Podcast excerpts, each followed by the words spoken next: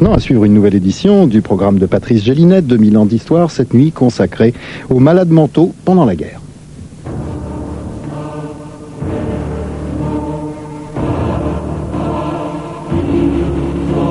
Le visage pourri par des flots de tristesse, elle ne parlait plus, elle ne mangeait plus.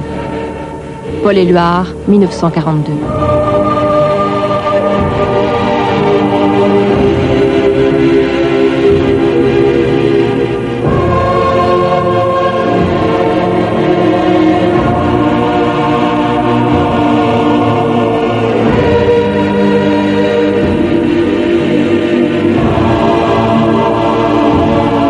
2000 ans d'histoire.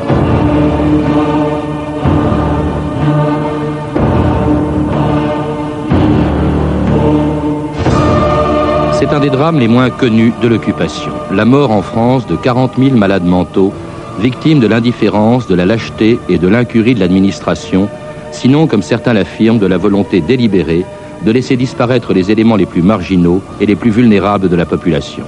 Ces dizaines de milliers de fous qui vivaient et mouraient tous les jours dans les hôpitaux psychiatriques français. Il est vrai qu'à l'époque du système D, du marché noir et des cartes de ravitaillement, les autorités de Vichy avaient d'autres priorités que le sort des malades mentaux.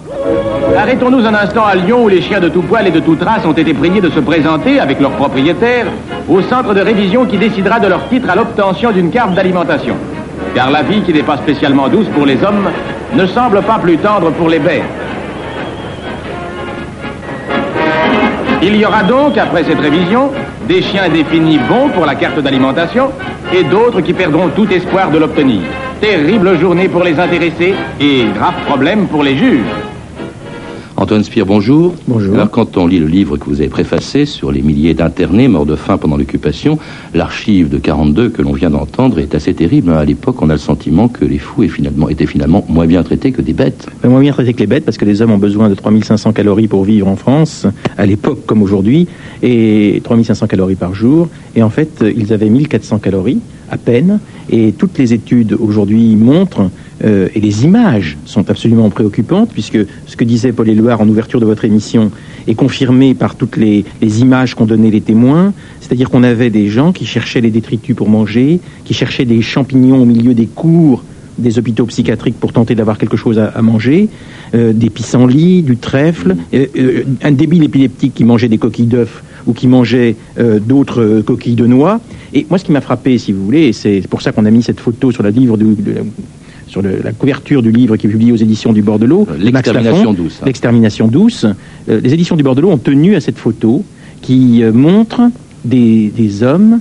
En fait, on ne reconnaît même pas des hommes. On a l'impression que ce sont des gens qui sortent des camps d'extermination. Je fais bien la différence entre camps d'extermination et ces malades qui Oui, sont morts de faim. parce que- Et ces gens qui sont morts de faim. 40 000 Alors- personnes qui sont mortes alors, de faim. Mais quand même, Antoine euh, Spire, on a quand on voit leur corps, c'est impressionnant. Oui, c'est terrible. Alors, le sort de ces malades mentaux, euh, il n'intéressait pas grand monde, on vient de l'entendre, pendant, pendant la guerre, mais même pas après. Est-ce qu'on peut parler d'une occultation Parce qu'il a fallu attendre cette thèse, parce que ce livre dont vous parlez est tiré d'une thèse de Max Lafon en 1980 pour qu'on parle pratiquement pour la première fois du sort des malades mentaux. Quand Max Lafon a soutenu sa thèse en 1981, c'était la première fois qu'on lançait ce chiffre de 40 000. Je reviendrai sur les conditions dans lesquelles ce chiffre a été élaboré. Aujourd'hui, plus personne ne le conteste. 40 000 malades mentaux morts en France vichiste du fait de la famine. Plus personne ne conteste ça. Ce chiffre, il faut peut-être le préciser, ce sont 40 000 morts surnuméraires, c'est-à-dire C'est qu'en fait, le total des Et morts, 76 c'est 76 327, 000. 76 327 qui sont morts entre 40 et 44. Euh, donc Max Lafon a fait les moyennes pour l'année 1920 jusqu'à l'année 1939. On trouve à peu près une moyenne de 30 000.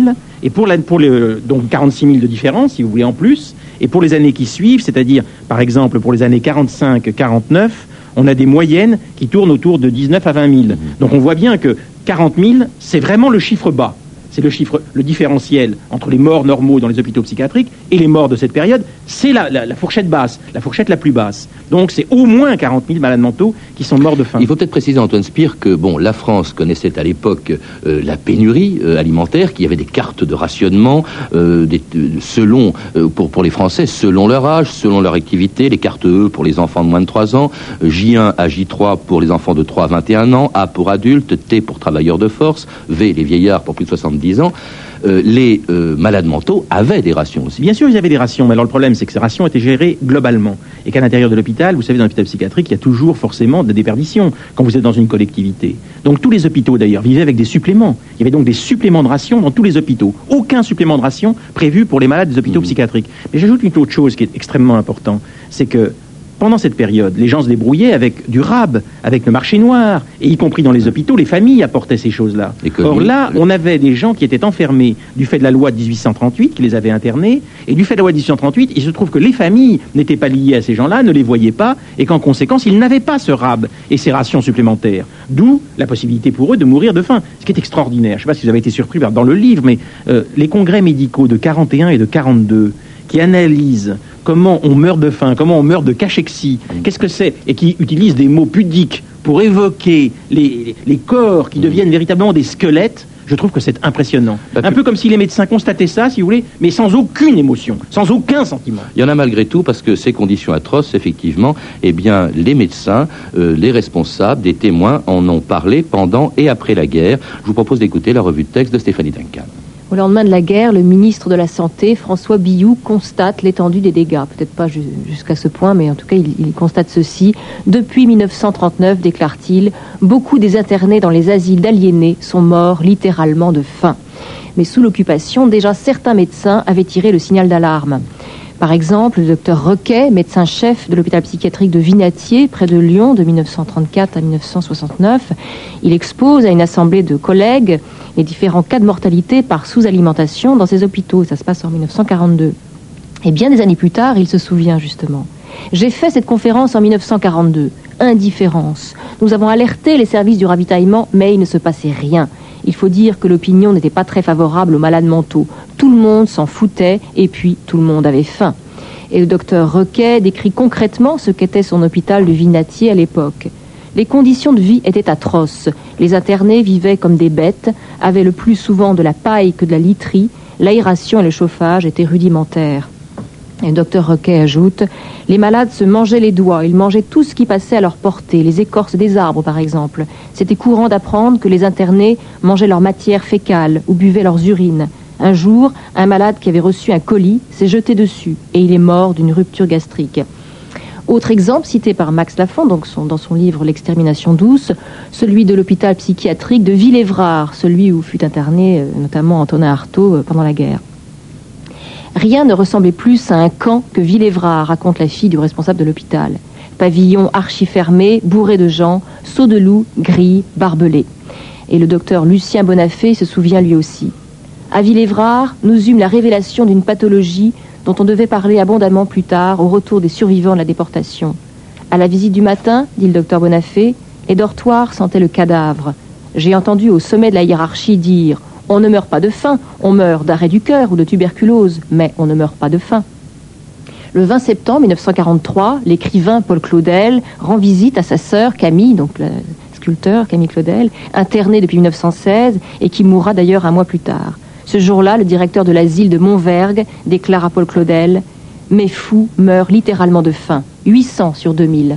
Anton Speer, c'est c'est terrible ces textes. Et on a le sentiment malgré tout que dans l'horreur de ces camps, il y avait des différences entre les camps. Ben, il y a des différences parce qu'il y a des endroits où on a essayé effectivement de sauver ces, ces malades en leur donnant des rations supplémentaires. Je voudrais citer d'abord l'hôpital Sainte-Marie du Puy, parce que c'est une bonne sœur, la sœur économe, qui est arrivée à acheter le riz d'un bateau, tout un bateau de riz, pour permettre à ces malades, dans cette euh, institution privée, de continuer à vivre. Et puis bien sûr, euh, Saint-Alban, dont vous avez parlé tout à l'heure, c'est important parce que Saint-Alban, c'est un lieu extraordinaire. C'est là où ont été, donc, c'est un, hôpital psychiatrique, là où a travaillé Lucien Bonafé, là où a travaillé Tosquelles, là où a travaillé, où est passé Paul Éluard. Et dans cet hôpital, si vous voulez, qu'est-ce qui s'est passé de absolument fondamental? C'est qu'on s'est battu pour donner à manger à ces malades, et ils ont eu à manger, et là, les taux de mortalité sont les mêmes qu'avant la guerre et qu'après la guerre. Il n'y a pas de différentiel. Donc c'était possible de l'éviter. Donc ce qui a tué ces gens, c'est la passivité la volonté passive, je dis bien la volonté passive de ceux qui dirigeaient On- les on- hôpitaux on viendra aux psychiatriques. responsabilités. Pas à Saint-Alban, mais On- alors je demande à Saint-Alban peut-être encore un mot, puisque vous me dites. Vous n'avez pas cité le docteur Balvet, quand même, qui- Balvet, qui a joué un rôle absolument, qui a énorme, joué un rôle très parce important. que justement, il a lancé ce que Max Lafont appelle l'appel de Montpellier en 42.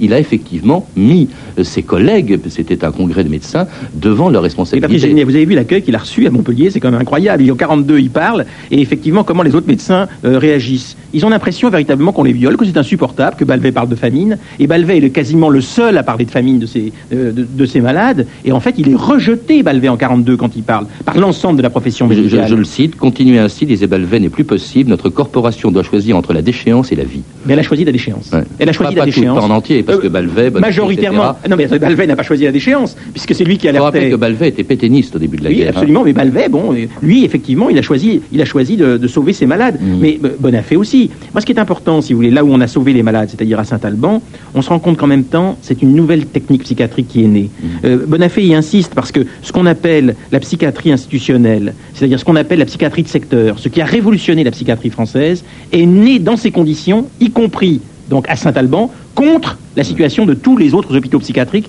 où mouraient les malades. Stéphanie, tout à l'heure, a également cité quelques noms d'internés célèbres. Il y avait Artaud. Il y avait aussi, il faut le rappeler, Camille Claudel, qui est morte euh, à Montvergue, à l'hôpital de Montvergue, le 19 octobre 43. Alors, Alors, elle, après a avoir... cité, elle a cité la, la rencontre de Paul Claudel et du directeur de l'hôpital de Oui, disait- parce que C'est donc, Paul Claudel, donc, c'est Paul qui- Claudel, donc qui est là. cite ça dans ses Oui, mémoires. qui cite ça dans ses mémoires. Mais ce qui est intéressant, c'est que le texte est un peu plus long que ne le cite euh, Max Lafont. Et ce qui est intéressant, c'est quand même que Paul Claudel, en fait, ne s'est pas beaucoup intéressé aux conditions dans Elle lesquelles recevait des colis. Elle était. Oui. C'est là, si vous voulez, où quand même les responsabilités. On en reparlera dans quelques instants. euh, elle avait quand même 79 ans. Il faut aussi le rappeler. Bon, il est évident. Oui, enfin, que vous avez 79 ans, on n'est pas forcé de mourir de faim Non, mais 79 ans. Il y a des gens qui vivent plus loin. À cette époque, son cas, vivre son cas est tragique. Il l'était depuis 30 ans. Elle était internée depuis 30 ans. Il faut le rappeler. Oui. Interné depuis 30 ans, du fait quand même d'une certaine responsabilité euh, prise par la famille, qui n'a pas aidé Camille Claudel à s'intégrer, disons, à une société non, euh, non malade. Je pense par exemple que toute son histoire avec Rodin, quand même très importante, a été gênée, disqualifiée par une partie de la famille. Et c'est vrai que Camille Claudel a souffert de ce regard dévalorisant de la famille. Et je, je vous dirais quand même que Camille Claudel, le diagnostic est sûr. Elle est morte de faim. Et elle est morte le 19 octobre 1943 à Montvergue.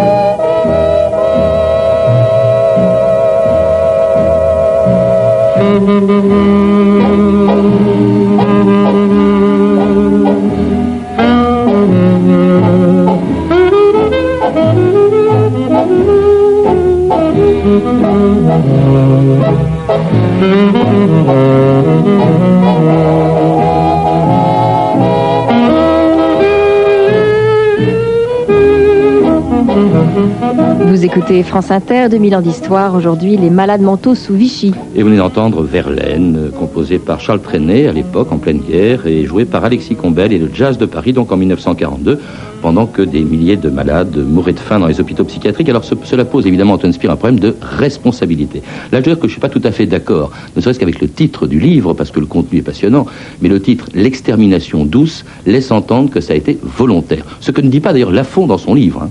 Là, je vous demande pardon, mais à la fin de son livre, à la page 254, dans sa conclusion, grâce au travail de Samuel Audier, Lafont cite cette circulaire envoyée au directeur de Saint-Égrève, qui est donc un, un hôpital psychiatrique, où on dit demander à nos médecins de désigner les bénéficiaires par classement, basé sur la, dési- sur la distinction ci-après, les malades récupérables et ceux qui ne le sont pas. Oui, mais Ce sont les malades récupérables qu'il s'agit de réalimenter. Oui, mais là- quand vous avez un texte de Vichy, attendez, quand Il vous est- avez un texte de Vichy qui dit il faut réalimenter les malades récupérables et les autres ne sont pas récupérables, ben, qui- Antoine qui est finalement en responsable de la mort sinon l'auteur Oui. de ce texte Non, Ça s'appelle la criminalité, la criminalité de bureau. Antoine Spire, en même temps, Max Lafont, il faut le reconnaître, dit pas question Euh, il dit rien de systématique dans la politique de Vichy, rien de programmé, rien d'organisé. Il parle de dédain, de passivité, de fatalisme. Ça, je cite Max Lafont. Hein. Oui, oui. Et il dit pas question de euh, comparer ce qui s'est passé en France et en Allemagne. C'est vrai que c'est un- Absolument d'accord. C'est le jour et la nuit. Mais Il faut ne- rappeler qu'en ne filez Allemagne. pas trop vite en Allemagne. Ne filez pas trop vite en Allemagne. pas, il faut- Euh, il faut en Vichy, parler. attendez, on- il faut en parler, mais Vichy, c'est quand même le dédain, la passivité, le fait qu'on laisse ces malades sur place, on les voit crever de faim et on ne fait rien. Il y a des médecins français qui sont autour d'eux, qui sont avec eux et qui les laissent mourir de Mais- faim. mais certains il y a tous les gens qui sont autour qui s'en rendent compte gens ne peuvent rien faire. On a une surmortalité considérable et tous ces gens-là qui font des grands discours dans les congrès en disant mais c'est pas bien grave, etc. Est-ce que c'est pas tel ou tel diagnostic? Et finalement, regardez la fringale. Est-ce que la fringale n'est pas significative de la folie? Vous avez vu ce texte Mm. d'un médecin qui dit est-ce que la fringale ne serait pas significative de la folie? Non, mais Antoine Spire, euh, la, la barque, il y a eu un historien qui a, qui a dit la barque de, de Vichy est suffisamment lourde comme ça, pas la peine de la charger d'un crime supplémentaire. Il n'y a aucun texte Si, qui prouve. le texte que je viens de Non, citer, mais ce texte, texte ce texte-là est très vague et il dit de Lafont. De choisir entre des malades. de Bon. choisir ceux qu'il faut réalimenter Mais- et les mais autres. il y a pas- Donc ceux qu'on ne Non, non, réalimente mais pas, ils écoutez, meurent. Max Lafont, ne soyez pas plus royaliste que le roi. Max Lafont lui-même ne dit pas qu'il y a une politique systématique de Vichy. Je ne dis pas une politique Et systématique, surtout, j'ai pas je voudrais qu'on dise oui. deux mots là-dessus. Il, il refuse une comparaison avec l'Allemagne. Parce qu'il faut rappeler ce qui se passait en Allemagne. En Allemagne, il y a eu stérilisation des fous dès 33 et il y a eu extermination là, ça, par les gaz T4. dès 39. Oui, ça c'est l'opération T4, euh, ce qu'on appelle le- le- euh, l'opération Sonderbehandlung euh, 14 F13. Je, je donne ce code parce que c'est assez intéressant.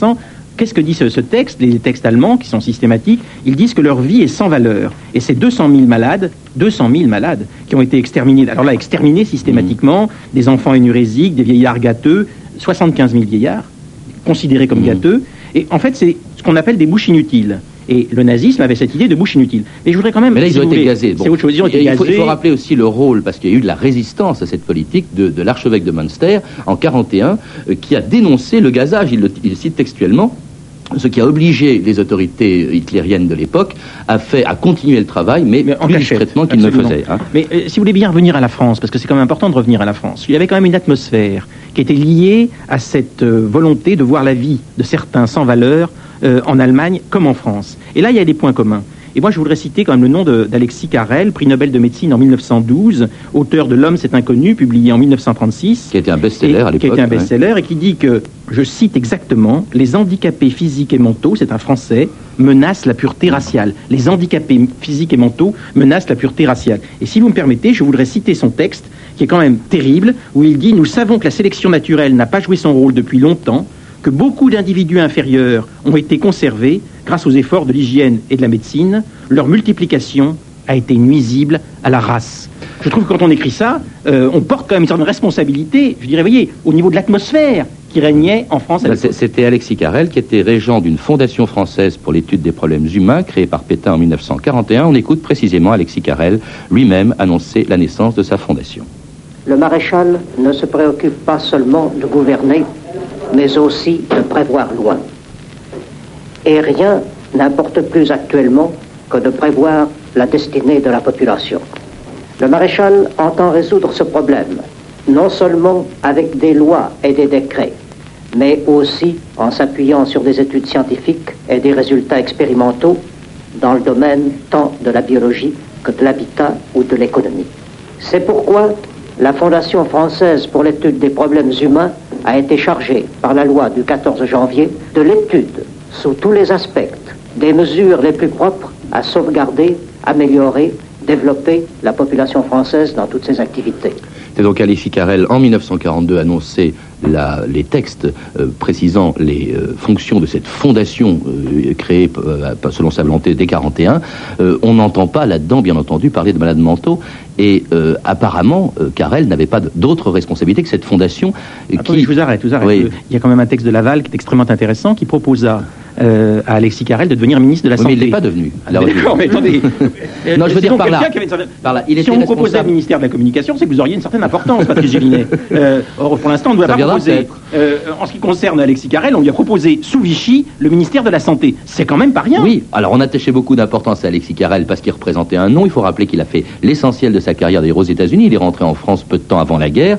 Euh, mais euh, c'était une fondation, je- il faut ajouter, euh, à laquelle participaient Alfred Sauvy, André Siegfried, Teilhard de Chardin, René Capitan, Le Corbusier, Aldous Huxley. C'est quand même des grands noms qui s'occupaient de tous les aspects, effectivement, concernant la Vous population française. Vous croyez que ces grands noms s'intéressaient à ce qui se faisait concrètement Oui, mais ces grands noms dans- dans, pas des noms de collaborateurs Mais notoires le dans problème n'est pas là, mais il s'intéressait pas à ce qui se faisait dans l'institution. Oui. Quand Carrel écrivait que les familles où existe syphilis, cancer, tuberculose, nervosisme ou folie sont plus dangereuses que celles des voleurs et des assassins, Spire, euh, je ne sais même pas Anton si ces gens-là le Spire, On savaient. connaît les idées de Carrel. On sait qu'il est le père de l'eugénisme en France. Ben, c'est pas rien. Rien n'indique qu'il a été mêlé justement à cette affaire de disparition de ce Mais non, drame qui a concerné mais les pas malades directement. mentaux. Vous avez raison, pas directement, mais ça marquait l'atmosphère nationale de façon euh, terrible. Et cet eugénisme, cet eugénisme ambiant faisait qu'au fond, tout le monde considérait que bah, c'était pas grave de voir des, milliers de malades mentaux mourir de faim. Là, je, je trouve quand même que c'est une question très très importante parce que c'est pas un hasard si à Saint-Alban, pendant cette période, on a réfléchi sur la psychiatrie et que je dirais que toute la psychiatrie des années 60-70 est sortie de Saint-Alban, à savoir considérer le malade mental comme un sujet,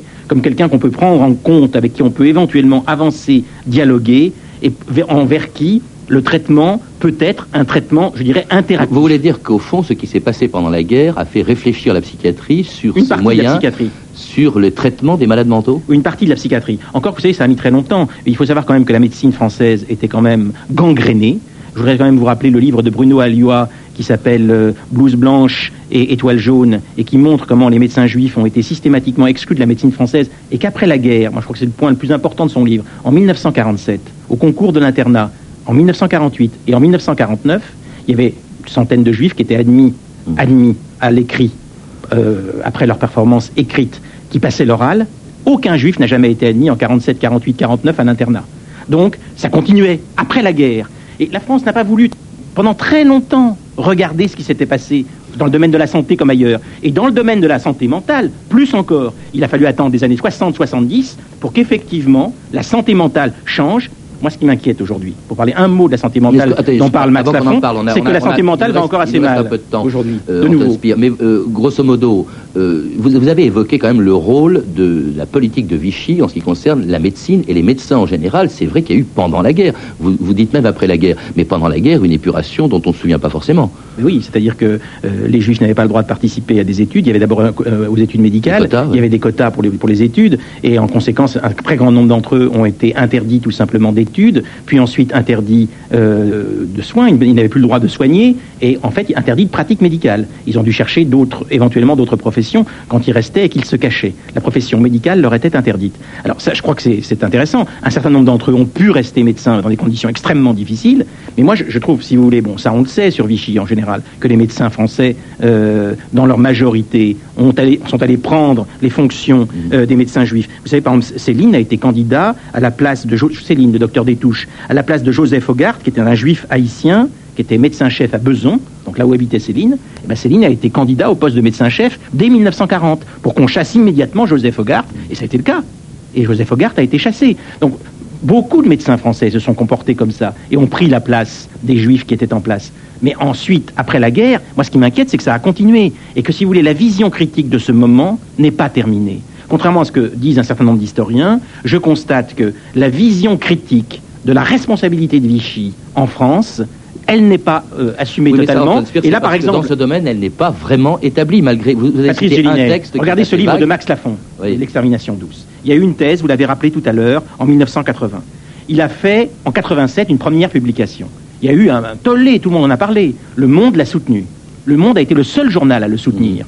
Et puis, c'est retombé dans l'oubli. Là, ce coup-ci, on sort un vrai livre, je dirais, qui touche le, grand public. On va voir. Moi, je crois que la conspiration du silence risque de continuer parce que c'est désagréable d'entendre que 40 000 malades mentaux ont été affamés, Bah, ont été réduits à la famine entre 1940 et 1944. Enfin, désagréable, c'est un euphémisme. C'est tout cas. désagréable pour certains Français. Oui, en tout cas, euh, effectivement, je rappelle le titre de ce livre que vous avez préfacé aux éditions du bord de l'eau, donc L'extermination douce, un livre de Max Lafont. Et puis, euh, bah, Antoine Spire, vous avez vous-même publié, euh, je le rappelle, Après les grands soirs, intellectuels et artistes face aux politiques, paru aux éditions Autrement en 96. Et puis, vous sortez dans les jours qui viennent un livre, L'obsession des origines, qui est une réponse à Renaud Camus, qui sort chez Il faut peut-être rappeler cette affaire Renaud Oui, Camus. on n'est pas, on pas si loin du sujet en question, puisque Renaud Camus pensait qu'il y a seuls les Français de souche Mm. peuvent exprimer la culture nationale. Et que, en conséquence, ceux qui ne sont pas français de souche, dit-il, cette expression est absurde, c'est-à-dire les juifs, les musulmans, éventuellement les tziganes, ne peuvent pas exprimer la culture française ou parler de la culture française. Alors j'ai voulu répondre et essayer de réfléchir à ce que c'était que la France dans sa diversité. Encore de la polémique en perspective. Alors à lire également, pour revenir au sujet sur les malades mentaux et sur l'eugénisme en général, La Société pure de Darwin et Hitler d'André Pichot, un formidable livre disponible chez Flammarion. Enfin, Le Train des Fous de Pierre Durand, un livre un peu plus ancien, paru chez Messidor. Vous avez pu entendre un extrait du journal de votre année, datant de 42, une archive pâtée éditée en cassette vidéo aux éditions Montparnasse. Et puis vous pouvez retrouver notre émission, vous le savez, pendant une semaine sur internet, franceinter.com, rubrique 2000 ans d'histoire, ou encore téléphoner au service des relations avec les auditeurs au 08 36 68 10 33, 2 francs 21 la minute. C'était 2000 ans d'histoire. La technique Michel Béziquian, Olivier Riotor, archivina Christelle Rousseau, documentation Elsa Boublil et Anne Weinfeld, revue de texte Stéphanie Duncan, réalisation de Anne Kobilac. Une émission de Patrice Gélinet. Patrice Gélinet nous retrouverons bien sûr demain nuit sous les étoiles exactement, 3h, 3h30, nouvelle édition de 2000 ans d'histoire consacrée cette fois à Louis XV.